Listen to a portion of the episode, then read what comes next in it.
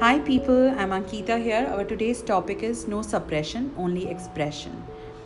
Remember, power of voice, no suppression of voice, it only leads to sadness, depression, anxiety, sickness, and not moving forward in life. Lose hope, not believing in self.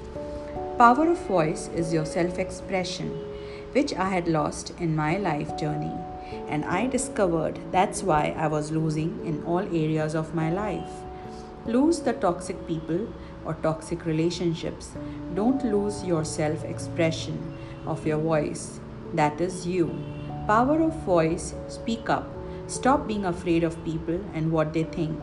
Listen to the inner you, your voice from inside. Leave the world. Stop being so good at this mono acting of looking good.